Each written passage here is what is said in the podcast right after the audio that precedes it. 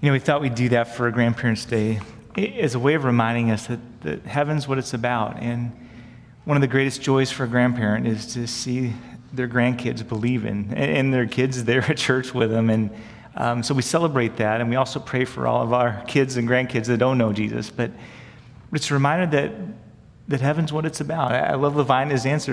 You know, maybe my life isn't a failure. I taught them something. And if she taught them Jesus, and it's something that she'll get to see him for for forever and ever and ever in eternity. And so great is the love of God and great are his promises. You know, we, we talk about this, this love that God has for us, and we're in the middle of this sermon series that we're talking about love. And, and today we're going to talk about another aspect of it just to challenge us a little bit more. And, and in 1 Corinthians 13 4, God just says this He says, Love is not conceited or proud which makes sense. And, and, so, if you want to build these authentic relationships, you've got to learn this characteristic of humility. Now, just out of curiosity, how many of you guys are awesome at humility? Show of hands. Awesome at humility? No. Yeah, we didn't get any last service either. It's crazy. Um, but humility is just one of those things that's probably more misunderstood than any of these other character, characteristics that God talks about in 1 Corinthians 13 when it's in context with love. So, before we look at what it is, I want to explain what humility is not. So, humility is not shyness, and humility is not being timid or bashful. It's not being a weak or a spineless wimp. Humility is not a lack of confidence, and it's not insecurity. Humility is definitely not having a low opinion of yourself. We look at scriptures and we see that Jesus was incredibly humble, but he didn't have a low opinion of himself at all. Humility is not having a poor self esteem. Humility is not putting yourself down all the time, saying, I'm no good, I'm, I'm no good, I'm worthless. These things are, are not humility. In fact, Jesus, uh, it says one of the most humble people ever walked the earth, right? He never put himself down. Humility is also not being humiliated. I'll give you an example of this. It was my very first week doing service doing liturgy. I was so excited. I had my new robe. I was going to be able to go up and down the aisle, and I was going to be able to do liturgy for the pastor of my field ed church. It was a big day, and I was really excited and really nervous. And so I, I just remember going up, and, and, you know, you're all by yourself up here, so it's a, it's a little stressful at the very beginning. And my robe was just a little bit long, and I went to step up in that step, and I caught the robe, and back then they had little snaps and went, and so I turned around to the whole congregation and said, with my robe wide open, in the name of the Father, the Son, and the Holy Spirit. And I was humiliated. Now, in the congregation, there was a, a, variety of actions. I'm sure there were some people looked at that and said, "Ugh, who's this kid? You know, he doesn't get anything right." And I'm sure there's others that thought, looked at me and said, "Oh, I feel so bad for him. What a horrible thing to happen. I feel so bad. I wonder what I could do to make it better, whatever. Of these three people that were just, I just talked about, the people that kind of judged these other people and me, who showed humility? It was these people. People who cared more about somebody else than themselves. These guys were annoyed because I messed up their version of worship. I was totally freaked out because I was totally consumed with how embarrassed I was because my robe was wide open. But the people that showed a care for somebody that was not themselves showed true humility. It's an interesting thing. You see, humility, in essence, takes actually an enormous amount of courage. It takes an enormous amount of self confidence. It takes high self esteem. It takes personal security. In fact, most people that are insecure have a very, very hard time being humble. Because insecurity is just one of those things that produces the exact opposite. It produces pride. And so, whenever you find somebody who's arrogant and prideful and boastful and egotistical and self concerned, you know that they're just masking deep insecurity in life. Why? Because pride is always a cover up for insecurity. Insecurity is what causes us to brag, insecurity is what causes us to boast, insecurity is what causes us to exaggerate. Anybody ever exaggerate on a resume, perhaps? Or how about at a dinner party when people are asking you what you do? Anybody ever exaggerate? A little bit, you know, how successful or how important or how whatever your job might be. It's insecurity that causes us to be hypocritical and judgmental of other people. Again, it's the whole idea of look over there, don't, don't look over here. So rather than pride being a matter of confidence, humility, which is the exact opposite, is actually one that you need the confidence for. Consequently, Jesus, the most humble man ever walked the earth, was able to be humble because he knew exactly who he was and exactly what he was on this earth to do. And it was about us, it wasn't about him. And so he's able to take a humble role, a humble position while he was here. On top of that, there's a really actually an enormous amount of promises uh, when it comes to humility in the Bible. There are actually more promises made in regards to humility than almost anything else, except maybe giving. So let me just share a few of them with you. It says that God saves the humble, that God supports the humble, that God promises to guide the humble, that God gives wisdom to the humble, that God rescues the humble, that He promises to exalt the humble over and over and over again. God says, I will honor you if you're humble. The scripture says, with humility comes honor. On the other hand, God says this about pride I hate it. God doesn't say he hates very many things, but he hates pride. He hates sin. And the Bible, says there are seven things that God hates, and the number one issue is pride. Pride is what got Satan kicked out of heaven. Pride is what causes us to sin. Pride is the source of all of our arguments. God hates pride, but he loves humility. In fact, the Bible says this in Isaiah 66, verse 2. It says, The people I treasure the most are the humble. They depend on me. In other words, they get it. God says, I treasure people who have a genuine spirit, real humility. Now, if God has promised all these things in regards to humility, and we know what humility is not, what exactly is humility? Because again, it's not thinking less of yourself, right? but rather it's thinking of others instead of yourself and acting in their best interests instead of your own. Again, humility is not putting yourself down, going, Oh, I'm horrible, I'm no good, I'm nothing. It's not thinking less of yourself, it's just not thinking of yourself at all. Humility means to be other person centered. It means to think about others and forget yourself. Humility is self forgetfulness. It's where you're so concerned about other people that you're not even thinking about what it means for you. And we did this, or we do this when we have kids, right? They start crying in the middle of the night, and though we don't want to go because we were sleeping, we get up and we care for our kid because they need somebody to comfort them. We care more about their needs at that moment than we do our own. They grow up and we take them to a soccer game for five hours or we take them to swim for forever. And we do that because we care about their experiences and their ability to grow and to have fun and to play with kids or whatever than we do about our own free time. But it's hard to keep thinking of examples of where we're awesome at caring more about other people than we are for ourselves. And yet, that's God's call again and again and again. It's where you're so concerned about other people that you're not even thinking about what does this mean for me? So, you talk about something that's countercultural, right? We, we live in a very me driven society. We're me centric. We've been taught since we were little to focus on ourselves, that nobody else is going to watch out for us, so we have to take care of ourselves. So, it's very countercultural, but it also means that Humility is a choice. It's something that we can learn. It's something that we can work on. It's something that we can practice, which is what John says in 1 John 3.18. He says, let's not just talk about love, let's actually practice real love. So today we're going to talk about three practical ways that we can actually work on this humility thing in our life so that we can show more love to other people in our life. Now, some of you may be saying at this point, oh, Pastor, I don't need this message. I already got it, you know? And if that's you, I just want to say humbly that you need this message more than anybody else, right? Because the reality is we're great at seeing pride in other people and we hate it. We, we, we see it, we don't like it, we see it immediately, but we are horrible at seeing pride in ourselves. So, what are the ways that we can practice true humility, practice what true love really is? Well, one of the things that God gives us to think about this morning as we look at this is we have to learn at some point to give preference to other people instead of always to ourselves. So I want you to think about some different situations in your life that are difficult to give preference to others in, where you actually let somebody go else go first that's not you. And so I want you, to, I'll give you a couple scenarios. Imagine you're standing in line in a checkout line at Bashas'.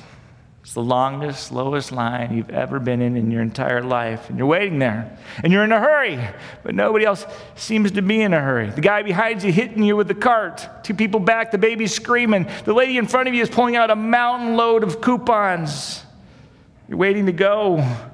You're dying. And then all of a sudden, somebody says, Lane four is now open. What do you do? You let the lady with the screaming kid go first? The guy that keeps hitting you in the cart that's in a bigger hurry than you? Or do you push everybody aside and run from lane four? What are you going to do in that moment? Another scenario. You're in the church parking lot, and for some reason you're 10 minutes late, which I know never happens to anybody here, okay? And it's one of those busy Sundays, and there's just one space available. On the way to church, you've been screaming at the kids. Your spouse has been yelling at you. You've been in an argument. You're stressed out from work. You're just trying to get to church. Would everybody just be quiet? You see the one spot, and then you see the three other cars that are gunning for it. What do you do? Pastor I know shared this story. I used to run a lot, he began, and occasionally I would try to run competitively, but I was just never quite there. I would train hard, work hard, but when it came to race day, I could never quite place, not in my age category. It was like 30. He said occasionally I was like fifth in the 70 to 80 group, but, but never in, in my category. But a buddy of mine was. Gary was always fast. He always placed. And so I asked him one day if he could help me, and he would. And he did. Finally, after several weeks of working with him, he said, Why don't we enter a race together, and I will run with you the whole race? It was great. When I was feeling weak about the time in most races, when I'd start backing off the pace, Gary really coached me and really pushed me, encouraged me stride for stride. He talked the whole way. But I knew it would happen as soon as we rounded that corner and saw the finish line. There goes Gary. But I was wrong. We rounded the corner, saw the finish line, and I was stunned by what happened. He started fading. He was falling behind. I'm smoking him. But you know, that's not what was happening at all. He saw the finish line and he knew I had a chance.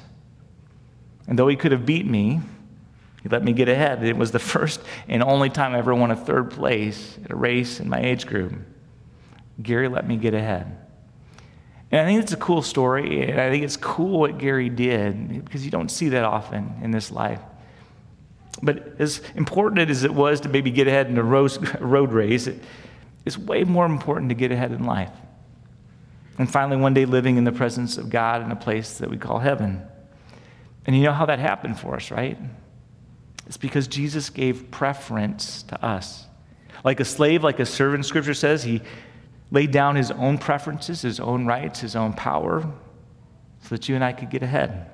So, what we read about in Philippians 2, verse 3 through 8, it says, Don't push your way to the front. Don't uh, put yourself aside and help others get ahead. Don't be obsessed with getting your own advantage. Forget yourself long enough to lend a helping hand. It could be like he was talking to our culture today. In fact, I was watching. Um, one of the late night shows, and a guy, guy was there, and he said, "You know, I already, I already wrote my check to this last hurricane effort, and, and this new hurricane that's now hitting the coast of, of Florida, I think, it, and, and supposed to be so damaging, was coming on the radar. It was still several way, days away."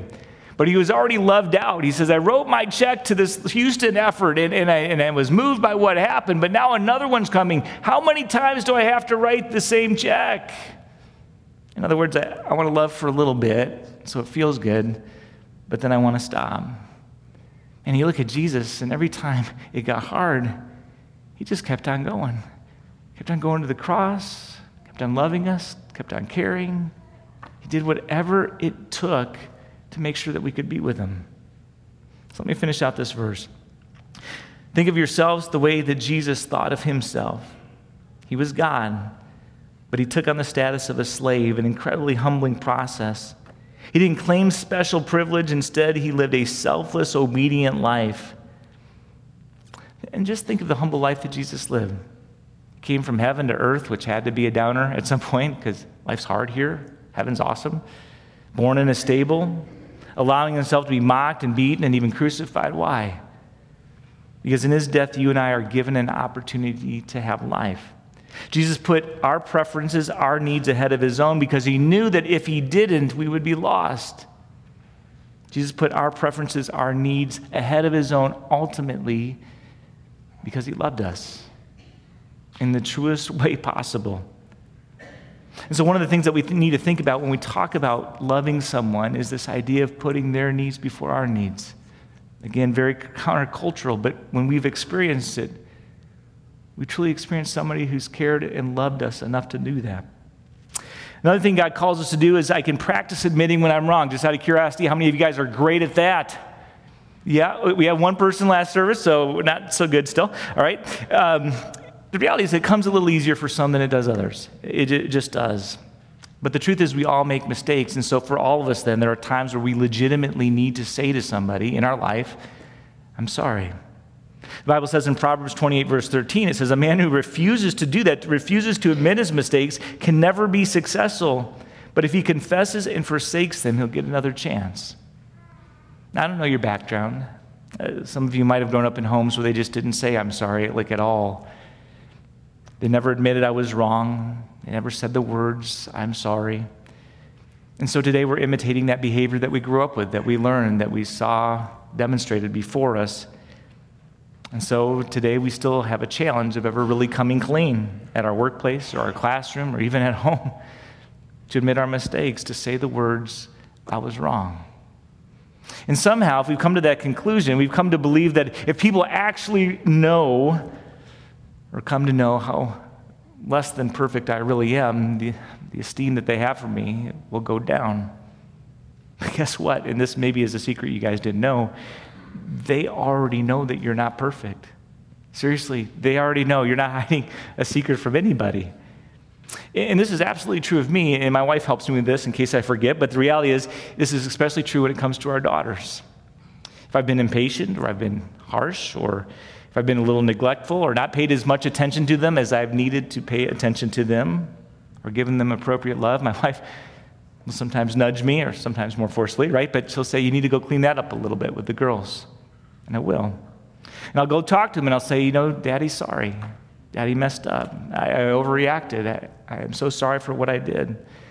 I'm sorry I wasn't as present with you as I needed to be. Please help me and remind me that you need my eyes and not just my ears when we talk. I'm so sorry, honey. Will you forgive me? And rather than my esteem in their eyes going down, it actually goes up in those moments. And it's amazing for me to think about that, that when I'm apologizing, they actually think more of me than when I don't apologize at all. So, the first step in a healing relationship, and it's not just true with my kids or with my wife or whatever, is humility. It's caring more about them in that moment than you do yourself. It's caring more about the hurt that you've caused them and trying to fix it than you do demanding your own rights or your own issues or whatever it might be.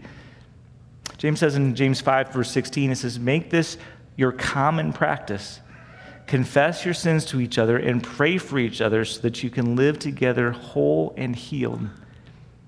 Then he gives us a third thing to think about, and I think this is as equally challenging as the first two. But another way you can practice courageous humility is to practice surrendering your plans to God.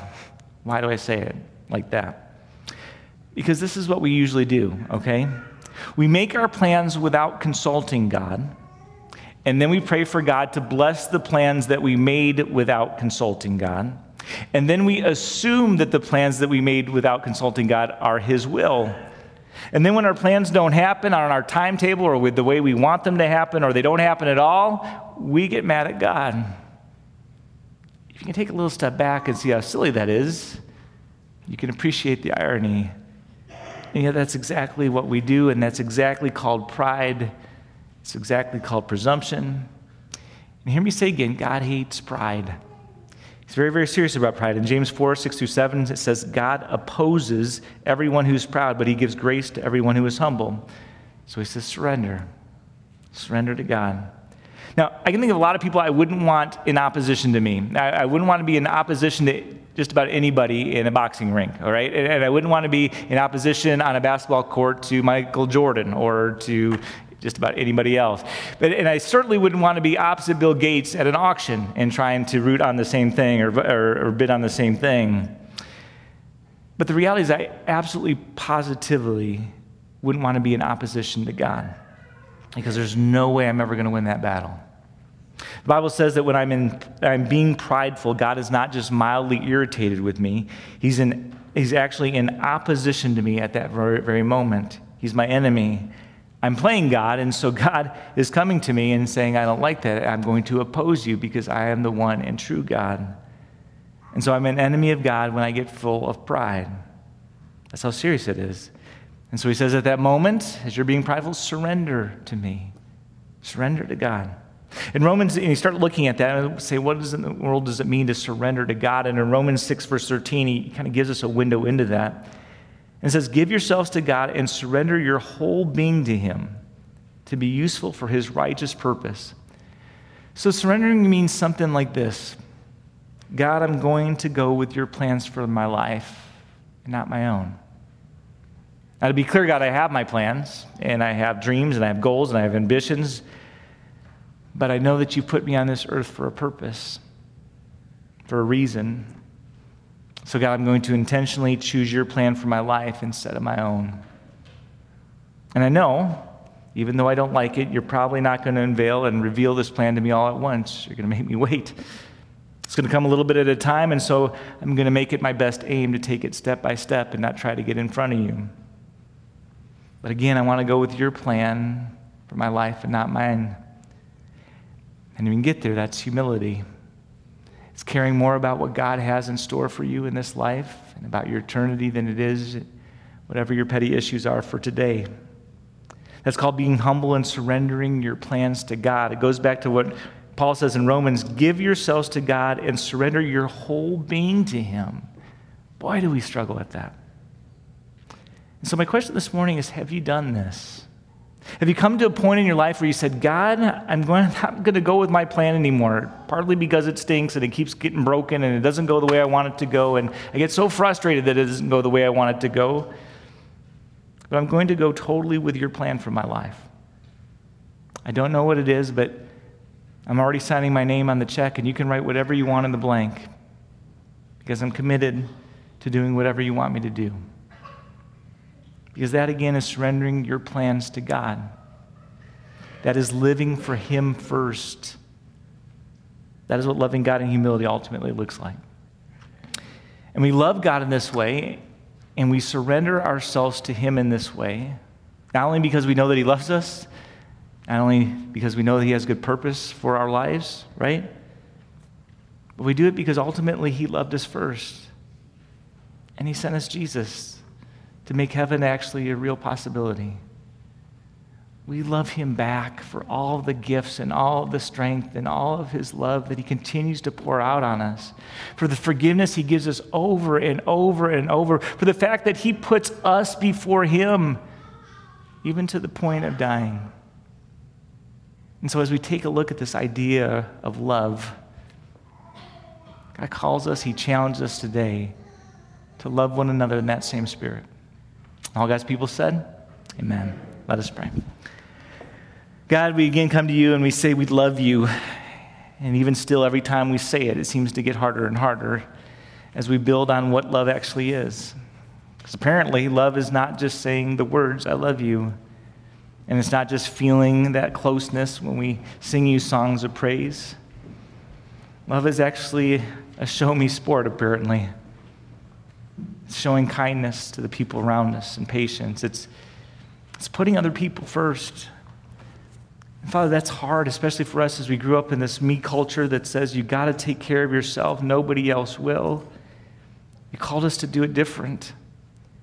You called us to put you first, and then others first, and then us. Father, forgive us for all the times we fall short of that. Forgive us for the hurt that we cause because of that. And more and more speak to us in your truth and show us love and strengthen us. We pray this in Jesus' name, and all God's people said, Amen.